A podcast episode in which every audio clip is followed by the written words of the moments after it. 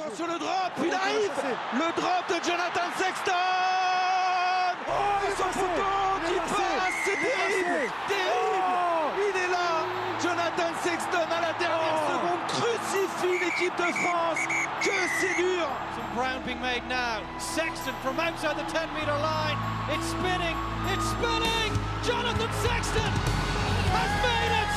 He has snatched victory from the jaws of defeat for Ireland. The full-time whistle is gone, and Ireland have beaten the French by 2 points after an incredible finish at the Stade de France. Welcome to the Johnny Sexton Appreciation Hour, more commonly known as the Hard Yards. We're here on a Monday for the first time, whole new start. I'm Andy McGeady, and I'm joined in the studio once again by Pat McCarry. Pat, how are you? Good, I'd like that kind of bedded track over the whole show, maybe. It's nice, isn't it?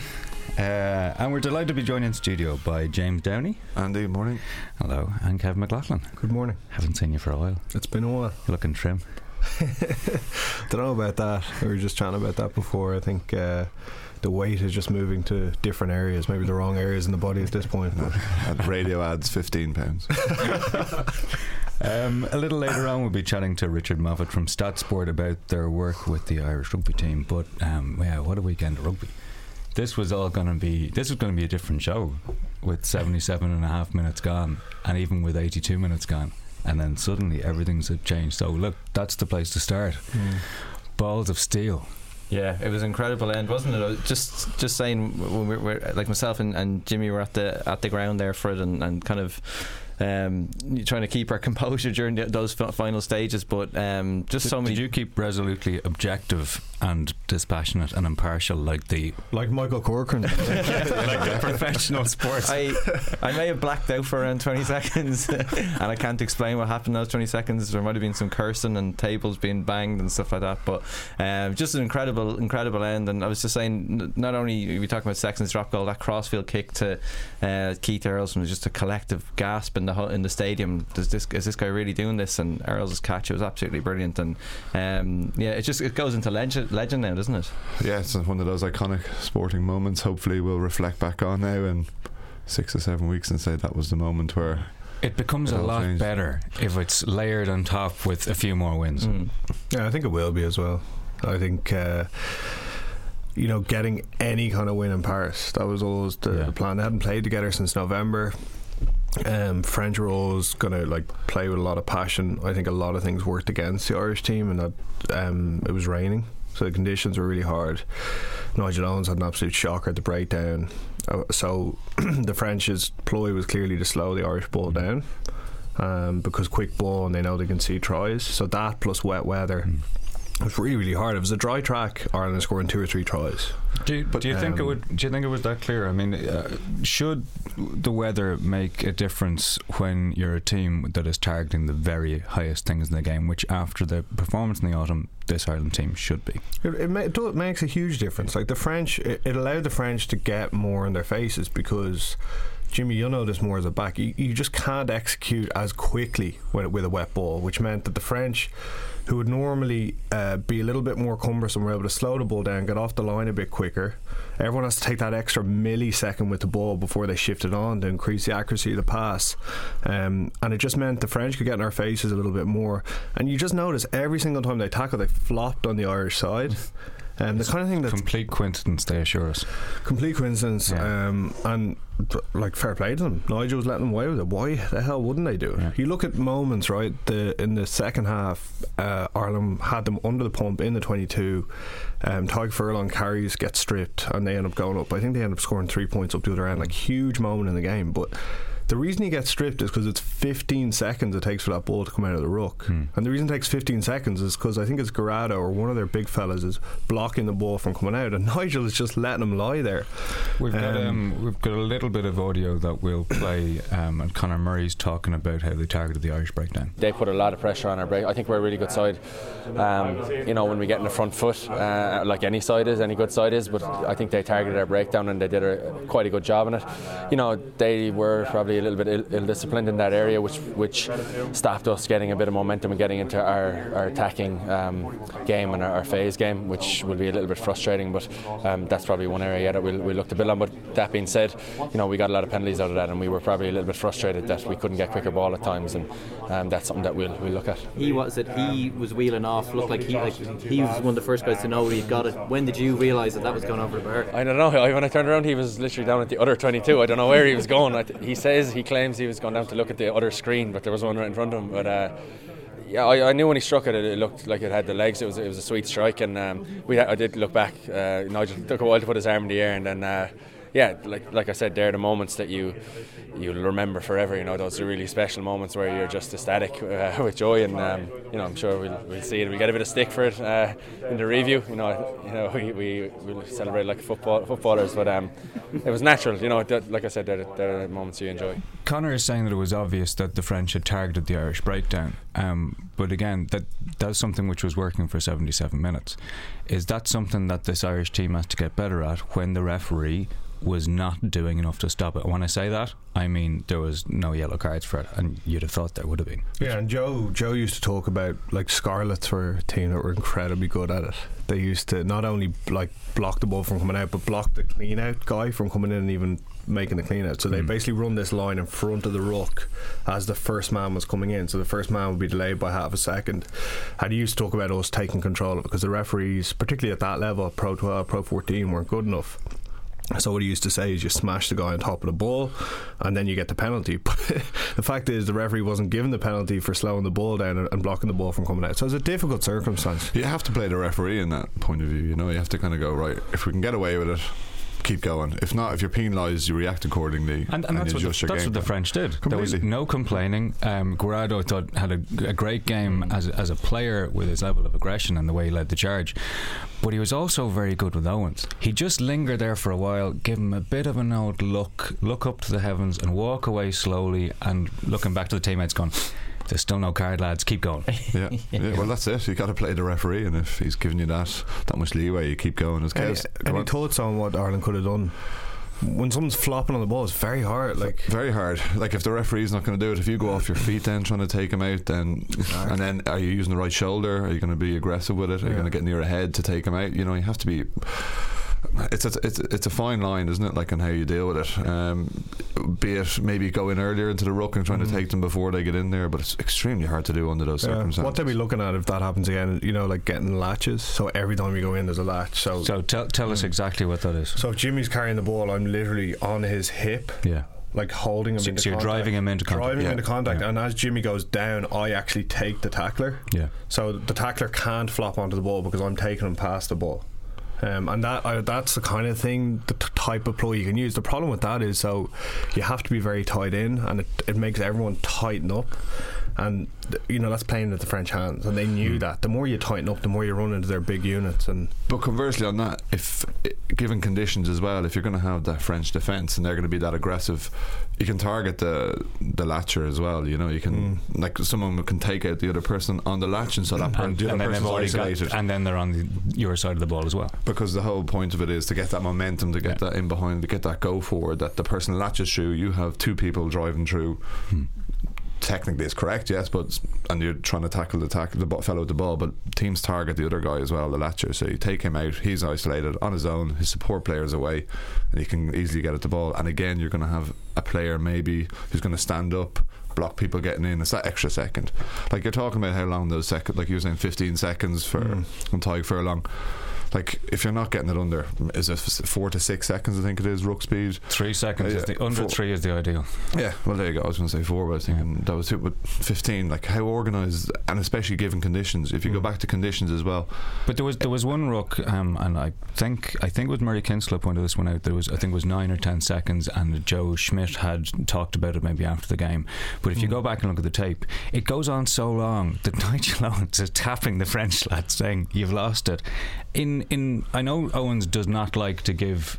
He does not like to blow the whistle if he doesn't absolutely have to. But in those situations, it's not obvious, saying, "Lads, it's over. You've lost it. You're lying there all over the place. And I agree. Like, the reason he does that and doesn't like to blow the whistle is like to have open games. Yeah. But it was the opposite. Exactly. By not blowing the whistle, he was slowing the game down. Correct. Actually. And it wasn't a good game to watch. French are incredibly negative, you have to say. So we're talking about how do you counter this? Can you counter that by simply not bringing the ball into contact and playing a more offloading game, or is that a very naive? Not in those conditions. No. Like, I thought they played it quite smart in the first half by kicking corners, putting high balls up. The wingers weren't very assured on their high balls. Why did that stop?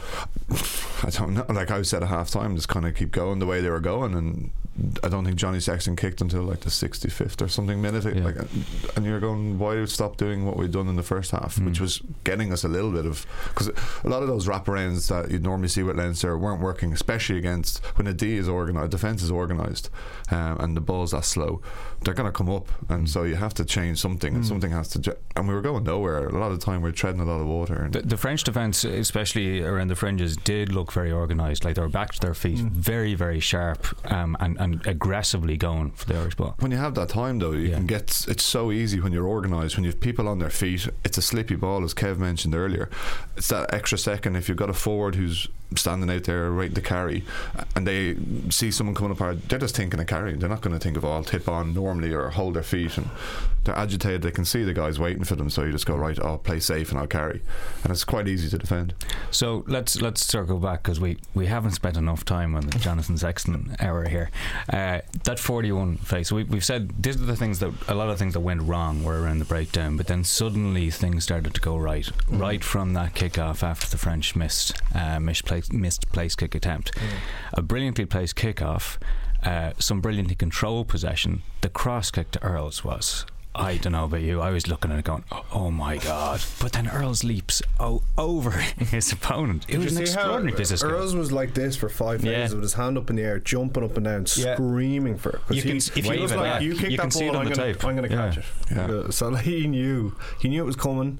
He communicated into Johnny, and they both executed. But also where it's kicked to, he is given a run up, which, given someone like Earls, he has to be going at that ball with momentum, because he's not going to win a flat-footed jump against anyone. It's a beautiful pitch and wedge. It's on the money, isn't it? But you've got to think of that minute and that moment in time. And I think a lot of people are like, what? Well, I was like, what are you doing? Kicking it? Like, we have to hold the ball, but completely. And Vakatawa pulls out, because everyone's afraid to give away a penalty at that stage, and you just go, no and make an error here, we'll just let them have it, but like a salmon out of the water, wasn't he, jumping up for that? But even that then, he wasn't happy with just catching it. He kind of then instant step inside, acceleration then as well, and was up the pitch again and got another few yards, which is crucial. Absolutely golden. There's also David Bates in the Times points out that Peter O'Mahony had 17 separate involvements in that 41 phases, from being first there at ruck time to be an extra ruck to carries. Like, an extraordinary bit of effort at the end of a long and fairly tough test match. Because we did something on Sports Show there yesterday. We just looked at each one of the 41 phases and what happened in each one of the plays, and I think it was Stander and O'Mahony really came to the fore. I didn't think the two of them had their greatest games in the Ireland jersey, but now that last 5 minutes, the two of them were all over the place, and O'Mahony was great there. And another guy who actually stood up for me at the end was Earls again. Earls was hitting a shitload of rucks. He was all over the place, and it was just because he didn't have his hand on the ball. He was working all over the pitch. So it was actually funny to see the Munster men coming up to the fore when the phases needed to be built and the drop goal needed to be set up. It was, I think everyone's talking about the sublime execution of skill from Johnny at the end, but the amount of tiny individual little detailed skills that went into those 41 phases is phenomenal, and something Joe will be very proud of. And it's exactly what Joe would have the guys practicing and training, that kind of under pressure, under fatigue delivery of skill. The amount of passes Conor had to throw that all were on the money, catching the ball in those conditions, carrying into contact, the placement of the ball, making sure you have the right numbers of rucks, no one going off their feet. Like, that comes from enough experience on the field, a belief that you can actually do it, because it's very hard when you're pummeling away at a team for 40 phases not really getting anywhere. And the French in that 41 phases, and this might be the most analysed and watched 41 phase period in rugby history, because there's been some, Pat, you did a good piece, there's some really good pieces out there on it, but the French do get in position to steal that ball a couple of times in that, and it's the secondary people and tertiary people coming in and doing serious damage with very clever pieces of legal clean out. Yeah, it is. It was like great execution of skill, like in right across all the different facets of play by the Irish team throughout. And you know, I'm going to keep going back to it, but there should have been two penalties, clear, very, very clear penalties that should have been given so as well. If it's not injury time, if it's not added time, it's not Owens, it's a penalty. Yeah, but like he's guilty of refereeing the circumstance there, yeah. And I think like a really strong and the best referee in the world there is saying, doesn't matter what the circumstance here. Yeah. He's lying on top of the ball. It's now a 10-second ball. It's a penalty. Mm. There's a couple of ones where Murray's having conversations with him. Yeah. And Nigel saying, "Oh, you're looking for the penalty." Of course, you're looking for the penalty, but it doesn't matter. He's lying on the wrong side. He doesn't want to be that person to be the centre of attention to say converse. If you're going to talk about Wayne Barnes, he'd love to be the person who. It's my show, you know. Yeah. Look at Steve Walsh would have loved that moment. Oh, exactly. Get a tattoo again. But. Like it's like Owens just doesn't want it to be. It's not about me. It's about the teams here. You kind of sort it out yourselves, you know. And I don't know. I would have said it's all about him, and he loves the grandstand finish. But normally we like an Owens game. Like, you know, I would, if you told me it's two good teams coming along, who you want to pick to be in the middle, Owens is going to be up there. You want a nice open game. But I think Kev's point earlier on is we saw where this goes all the way around to actually we want someone to blow the whistle. Yeah, possibly he used to be. I think he's gone downhill, and I think that was really cemented in my head watching him at the weekend. I don't think he has the ability to referee objectively at the moment for some reason in big games, and he's great at club level. When you mean objective, do you just mean specifically by the law book as opposed? Yeah, I think the best referees are able to keep really cool and actually just referee what's happening. Like, and I think at times he, like I said, he refereed the circumstance, and. I think other referees would have allowed the game to flow a lot better. So I'll tell you what, we were talking about this off air. Valmain was blessed not to pick up a yellow between that pre-half-time hit in Murray and post-half-time when he was the first penalty to give away. I mean, he was a machine at giving away penalties, wasn't he? Yeah. He was like, it's impressive. Yeah, it's impressive how he stayed in the field as well, to be honest. You know, and even at the end, I think he might have been involved in one or two, and you're just like, someone have a word, you know. Just leave it. Yeah, he's a large fella, but he does seem to have these moments where you're just going, listen lad, take 10 minutes, get your head right. But even I thought some of the refereeing in terms of they had that meeting beforehand, and it was out in the paper. I think Alan Roland had written about some of the things that came out, and like there's a couple of free kicks not straight in the scrums. So you think that they're going to actually look at this, and they're rarely pulled up on, you know. Beforehand, in the last 12 months, not much has been pulled up, and in the first couple of games it's been free kick not straight, feeding, and you're like, what? Another good thing looking back in this game, certainly was hitting you while you were watching it, the performance of James Ryan. We talked about it last week, the call to put him in at a young age ahead of Devin Toner. Big call, turned out to be a very, very good call. How many carries do you have?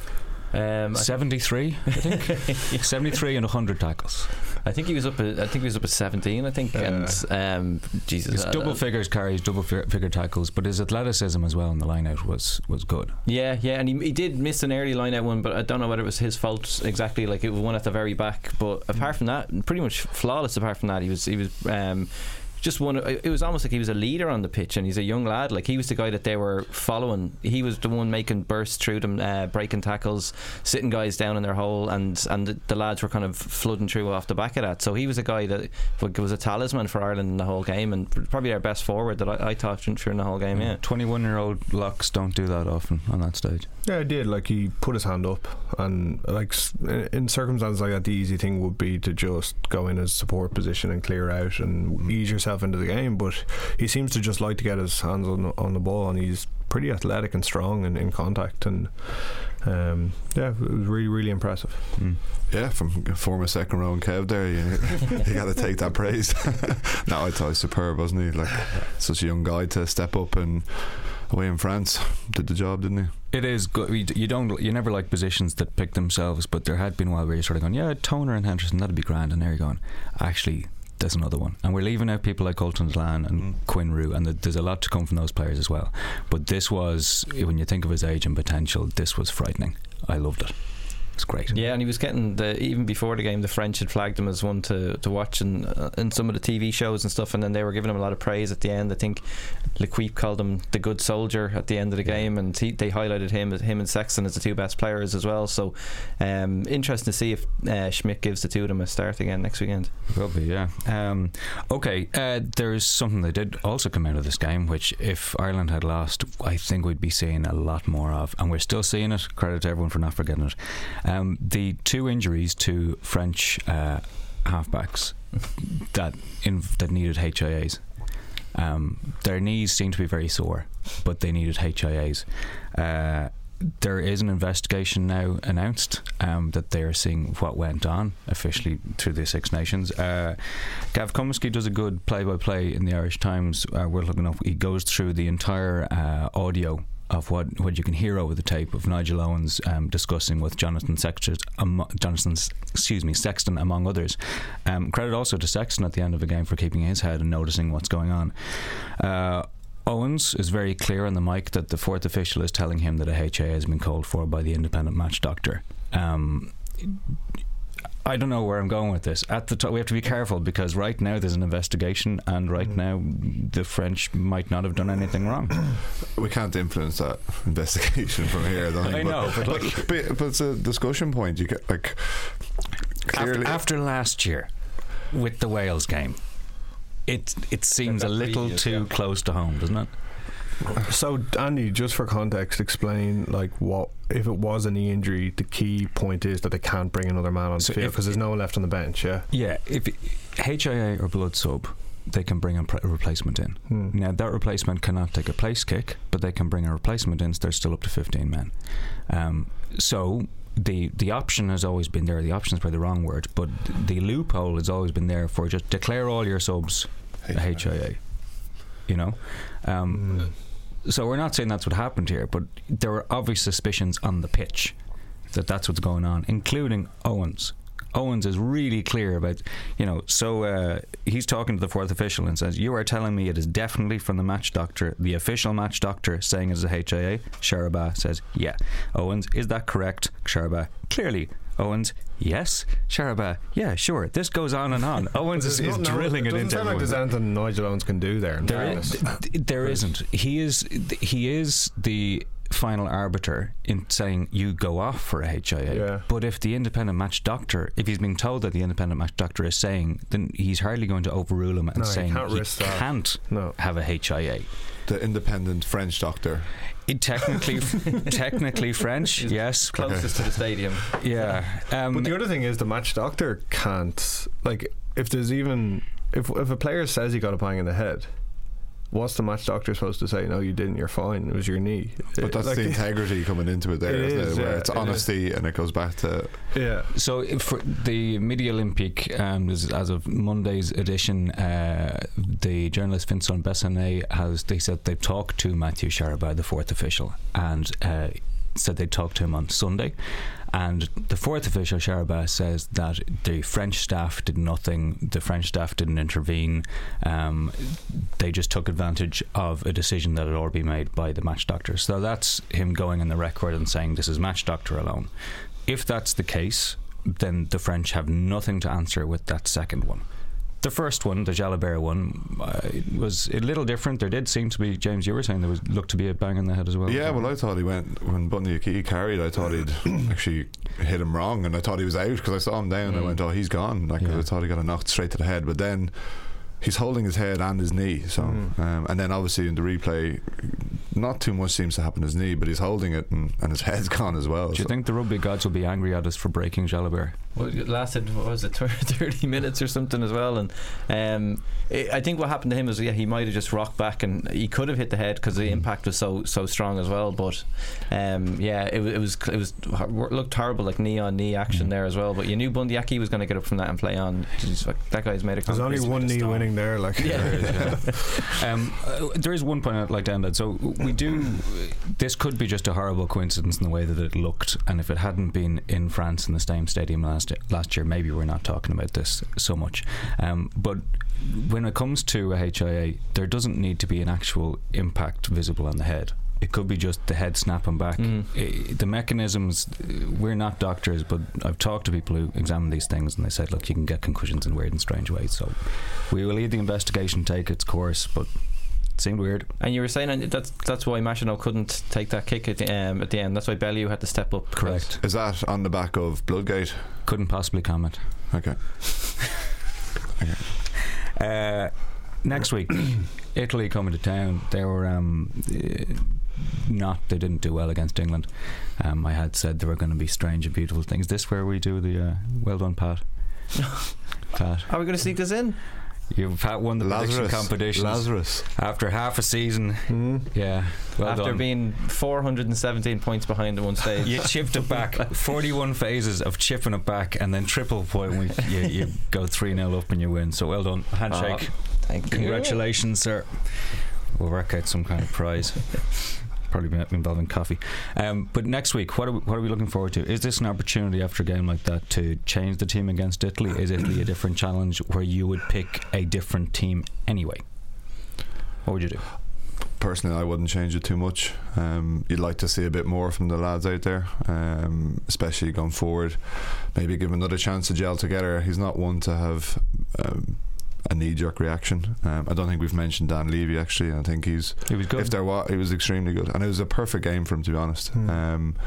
Sad to see Van der Fleer go off. Hope he's alright, but he's out for a little while. Medial ligament. Yeah. We're just glad it wasn't his ACL. It looked like it could have been. It looked like Jordi Murphy's against New Zealand. That sort of, I hate when you see the replay and he's already screaming before the contact. You're going, damn it. Yeah, it's not great, but what an impact from Levy. Perfect game from his knees at the breakdown when we needed him, and went in and did the hard yards for it, literally. And look, I think he'd be the change. I don't think in the backs could you. I thought Earls was superb. The only one was Stockdale, maybe a little bit off the pace, perhaps. I don't know whether it wasn't his conditions or it wasn't his game, but he just didn't really seem like he was playing with much confidence. No. And maybe that's symptomatic of the fact that Ulster are struggling a bit. Or he was good at compared to Earls and the live wire he was. You know. Yeah, I thought he was good in the first 20 minutes, maybe Stockdale, because a couple of good kick chases and the French were keeping an eye out for him, but then he faded out of the game after that. But sometimes as well, if you don't get into the game early, if you don't get your hands in the ball early, you don't have a carry. Sometimes it's like, just give me the ball and I'm in the game. You know, and if it's 10 minutes and you haven't touched it and you're just kind of chasing kicks, and it's frustrating then. He's done that in previous games. He's gone and got involved. We didn't really see that. No. I think he'd stay in. I wonder if Conway might come in against Italy just as at fullback or on the wing. Yeah, like either one. But I think Earls will stay in. So. Yeah, either Kearney or Stockdale getting arrested. Like Kearney was he didn't have a bad game, but he didn't have much impact. He kept looking like he was running into brick walls the whole time, and he'd run into something, and invariably he'd get knocked back a yard as well. So is Italy at home where we see Jordan Armour? I was just about to say it's an interesting shout that you say Conway to full back there. I said not to. Yeah. Like, if you're going to blood him in a game, Italy at home, that's looking brilliant. Yeah, that's not a bad one for him, So, Conway's not a bad shout as well. Yeah, he could change up one or two, not two, but he's not going to make five changes. It'll be two, three max. Okay. Would there be any talk of changing up the centre combination against Italy, or are you leaving those as they are? As Rory Scanlon was over there, he was warming up. Yeah. Don't know if I would. I'd give him another go together. I think you're right. I don't think he's going to change much. He might give James Ryan a rest because he just got through so much work. Might bring Dev in, and it'd be interesting to see if he makes two changes. I'd say it would be worthwhile and bring in. I don't think they're going to train that much this week either as well. Very physical game, wasn't it? So they'll train tomorrow and Thursday, that'll be it. Yeah, so you're not going to have that much time to get combinations used. Yeah, true. Although, albeit now, they'll have been used to everything all right, but I think he's not going to make that many. Okay. McGrath maybe might come in as well, or the two of them are interchangeable almost, aren't they? Absolutely. Where did Wales get that from? We asked could they play like Scarlets. They opened up like Scarlets. Yeah, it was one hell of an opening, 10-15 minutes, wasn't it? I think the Scots 14-0 down after whatever it was, 12 minutes. It's so which was it? Was it Wales 14 points better or Scotland 14 points worse? If you were very smart in how they played against the Scots. The Scots want to play this keeping the ball alive, open rugby, and the Welsh kind of let themselves strangle it. Well, you know, like trying to do too much, and they were putting a lot of pressure on those offloads. And I think Johnny Gray trying to offload an awful lot, and just they had players there, and they're just offloading it, people in worse positions. Mm. And they were smart about how they defended as well. I think it was very, very intelligent play from Gatland. Really did. Yeah, and I think like Scotland went into the game going, we have to force this. We need a load of these things to come off. We have a chance to win. And it just looked like that they were forcing things, and they tried to play this like high tempo type of game that Glasgow got away with at Pro 14 level, but at international level with a defence that, you know, uses a lot of line speed and pressure game. They just couldn't do it, and it looked really poor as a result, but Wales made them look poor. But I think when you're 14-0 down and you play that type of expansive game, you're like, as you say, you're really forcing it. It's like, right, we need to get back into this, otherwise like what's going on, like, you know.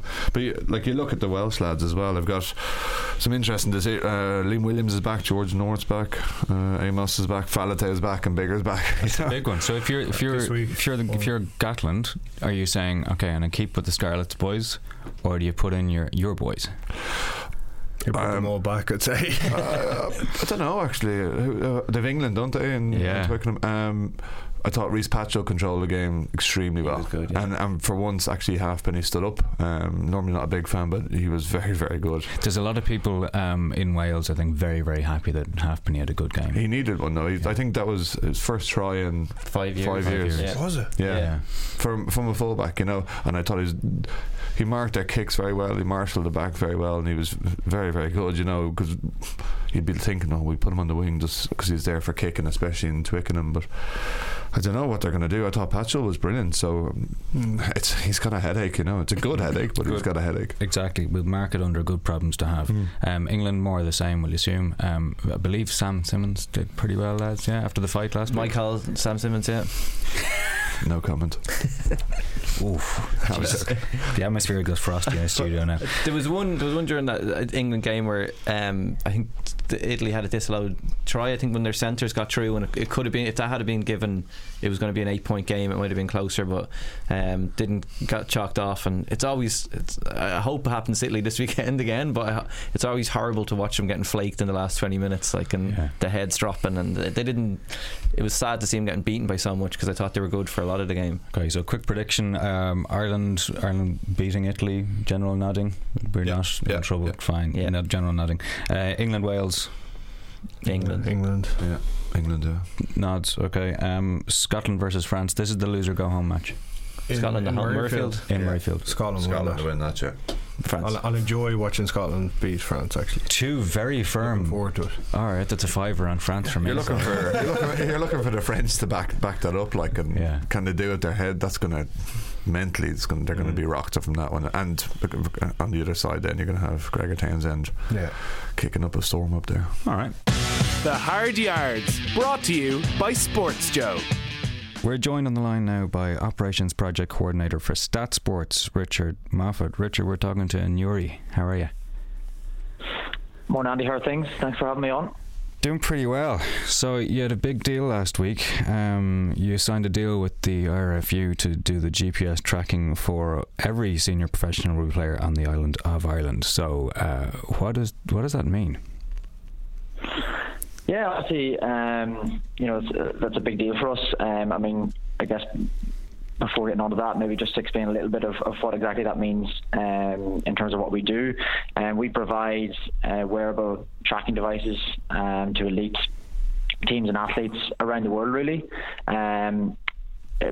Those who are watching rugby, as probably most of the listeners are, will notice the little square, almost like a box of matches, the size of a box of matches on a player's back during games. And what that is a GPS tracking device which we provide, which tracks all manner of things from speed, distance, collisions, accelerations, decelerations, and so on. We've actually worked with Irish Rugby for a number of years, and a number of the provinces individually. But this season, what we've actually moved on to is a centralised deal with the IRFU, which obviously standardises all the information that they're collecting, and that's right from IRFU senior level men and women, right down through the under-20s programs and into each of the four provinces and their under-20 programs as well. So it's obviously huge for us, you know, on our home patch here, really proud to be working with the national bodies, but also obviously from an IRFU point of view, for them to be able to centralise things and obviously then standardise the data that they're working with, understanding you know, metrics that they're dealing with for players and teams when they're not in national camp, and then obviously bringing that all together with the ultimate aim of I guess winning at the top international level. Okay, so what kind of data does this cover? So the little box you're talking about, that's the thing that people see in the little pouch, just in the middle of the shoulder blades towards the top of the neck on the back. What kind of data does that provide to coaches? Correct, yeah. So the reason, first of all, that it sits there, as opposed to anywhere else on the body, is that central position allows us, using, without getting too technical, using an accelerometer to understand kind of symmetry on the body, or asymmetry as it may be. So understanding the kind of left-right step balance and things like that. The unit, if you can imagine, is almost like a really advanced Fitbit. So the concept of gathering information about movement and tracking and so on is the same, except obviously at a much more advanced level. So, like I say, all things from, you know, the basics like distance and speed, and right down to you know, the intensity that you cover that distance, and then obviously it's evolved over time, so sprints, accelerations and decelerations, and actually in the last number of years we've actually, in rugby specifically, created some pretty clever algorithms in the system, which allow us to look a little bit more at collisions. So obviously the nature of the sport is that not everyone on a rugby pitch really may be you know, maybe measured on their ability to get around the field or run particularly fast. And the nature of the game is that forwards and backs and all different shapes and sizes and positions who are kind of tasked with doing different things. So what we've been able to do is actually develop algorithms, again using the accelerometer, that will actually measure collisions, the number of those collisions, the intensity of those collisions, and also scrum impacts. So at the end of a game where you might be measuring a scrum half or a centre or a winger on the distance they've covered or the intensity of the running that they've covered, for a prop or a second row, that may not be the most relevant thing, and for them you might actually be able to get an understanding of the kind of collision load that they have been faced with in a particular game or training. And obviously the more of that data that you've gathered over time, and obviously now with the IRFU having that as a centralised deal, they now understand, you know, what's normal for Conor Murray or for Rory Best in a Pro 14 game in Europe, and then right up into international level, and they have a almost like a baseline to go off, and a way of understanding not just by how intense a match may have felt or how many minutes a player spent on the field, but actual objective measures to understand I guess the exertion that a performance or a particular game has had on a player. So to be clear, it isn't new that the provinces are using GPS. The new thing here is that all of the Irish provinces are now in the same system, which, from talking to someone behind the scenes in the IRFU, they're fairly happy with that, because it means they can compare player load a bit better across everybody. Going back to impact here and collisions, I talked to somebody a few years about this, and they said that the danger in making, like, G-force, for want of a better term, impact public, is that people will want to zone in on the massive highlight reel hit, and perhaps even television companies try and use it. Have you had queries like that, looking for, look, this guy got smashed, what was the G-force?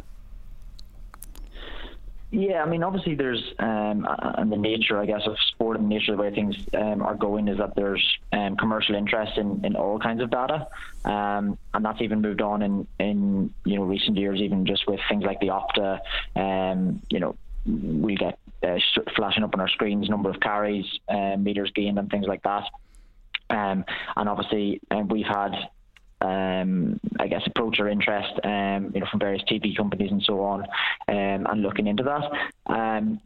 But to be honest, we don't have any particular interest in that. I suppose from the team point of view, They're quite often more interested in the load that a player experiences across a game. So, okay, there are exceptional cases, and there's obviously HIA protocols and so on in place now for certain collisions, and working cushion may be in play. But in terms of optimising player performance and managing that load from game to game and week to week, probably the biggest thing is actually the accumulated load across the game. And so, like I say, for them to get an understanding of not just the maximum G-force, as it may be, of one hit, but the accumulated load of all those hits across a game. And again, just to give an idea of maybe the information that our system provides, as opposed to that kind of video analysis type information. So like I say, on the TV, you'll see, players' number of tackles made, and you might hear a guy's made 20, even up to 30 tackles in a game, which would be a huge shift. But obviously that's only one part of the game and one side of the ball. So he's also receiving impact when he's being tackled. There's also impacts in rucks and mauls, and even at scrum time as well. So rather than actually counting tackles per se, what our unit will actually do is, like I say, measure collisions, and that will include all of those. And just to give a brief explanation of how it does that, it actually takes into account three things: the G-force of the collision itself, but also the timing, the duration of the hit. So, sometimes just a one-off hit, or a guy just gets hit and goes on the ground. Sometimes he may get hit and held up, and other bodies are arriving. And again, that all is kind of accumulated impact. And then finally, the speed of entry into the collision as well. So those three things kind of go into the pot and come out to give us like an arbitrary number, which is then used to give the collision a kind of weight in terms of intensity.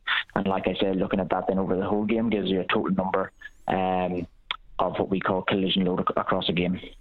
That's the thing I kind of find interesting now that you're speaking about, Richard, is the kind of fact that it's that well tailored. Then you can actually, let's say, for example, we'll pick out someone like Conor Murray, that the coaches can then be told Conor is actually 10% down on his involvement, or the stats he was hitting in the last game. So it's really player specific, which kind of must help a lot of the coaches as well.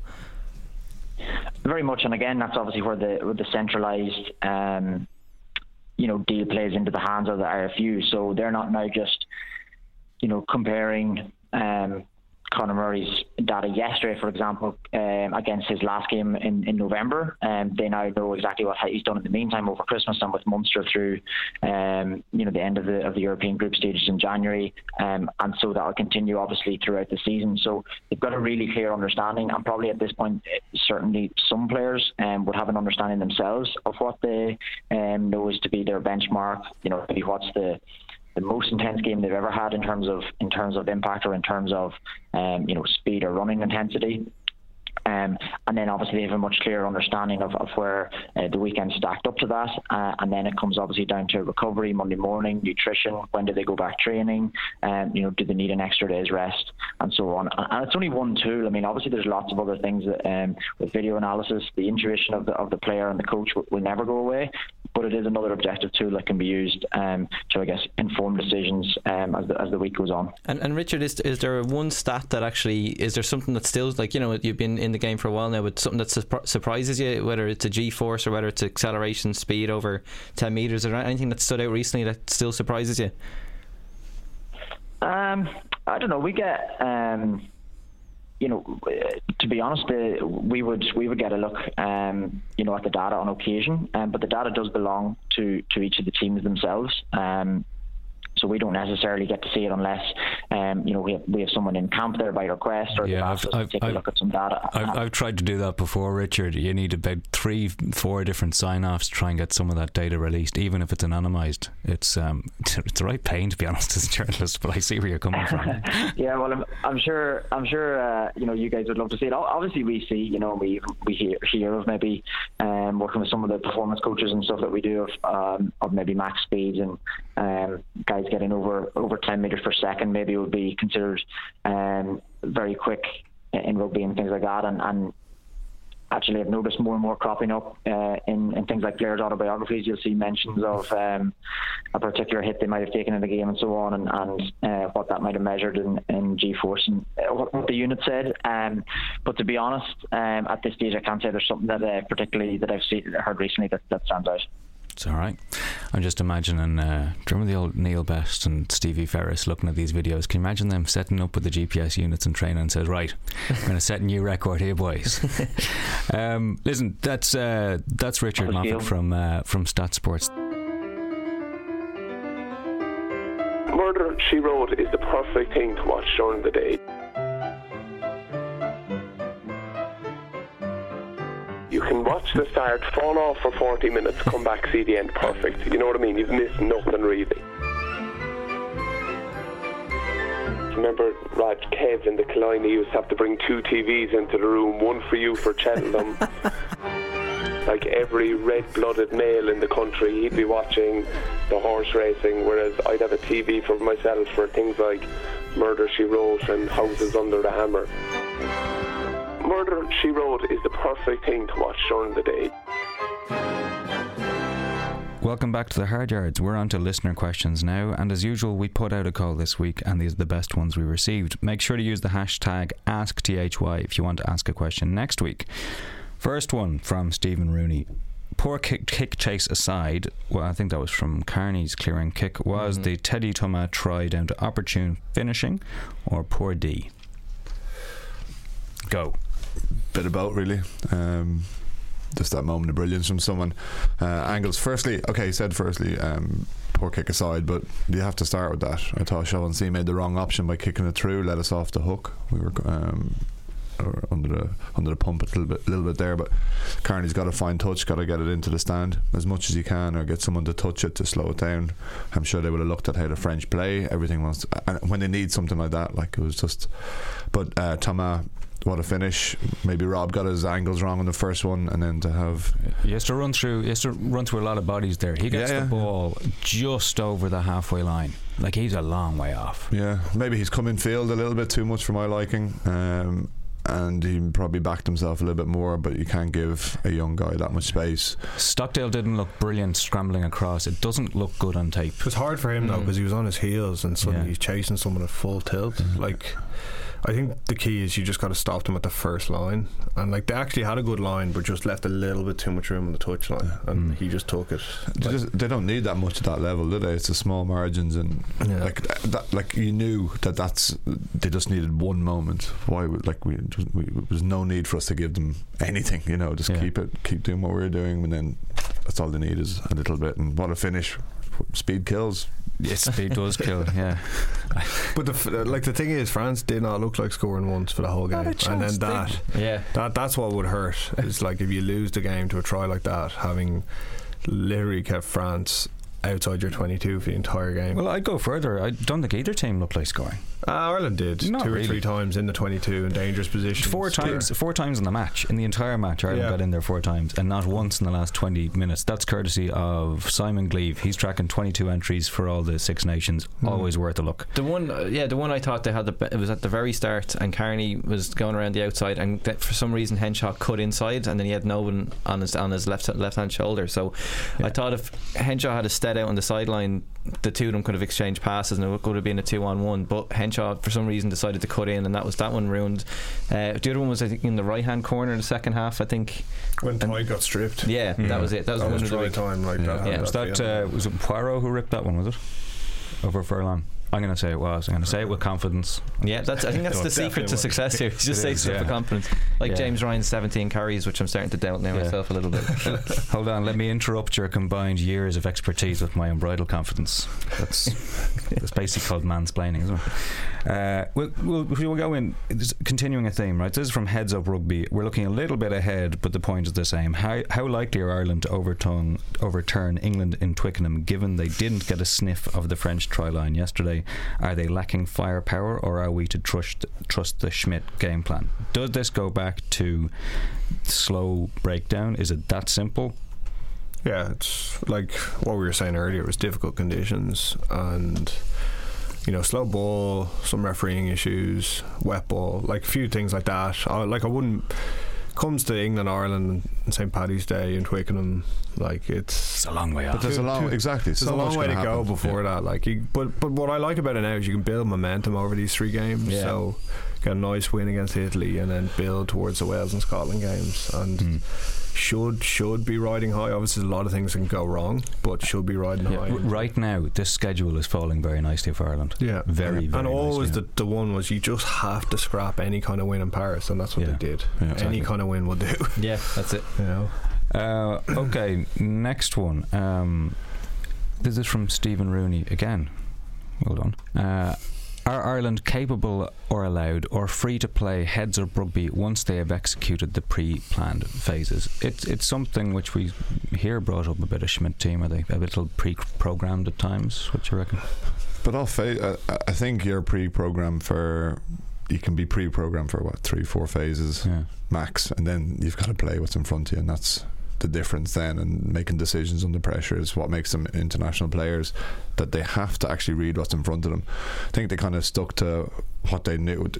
They revert to type sometimes, you know, when you're in a pressure cooker and you go to what you know, and hence the wraparounds were there an awful lot.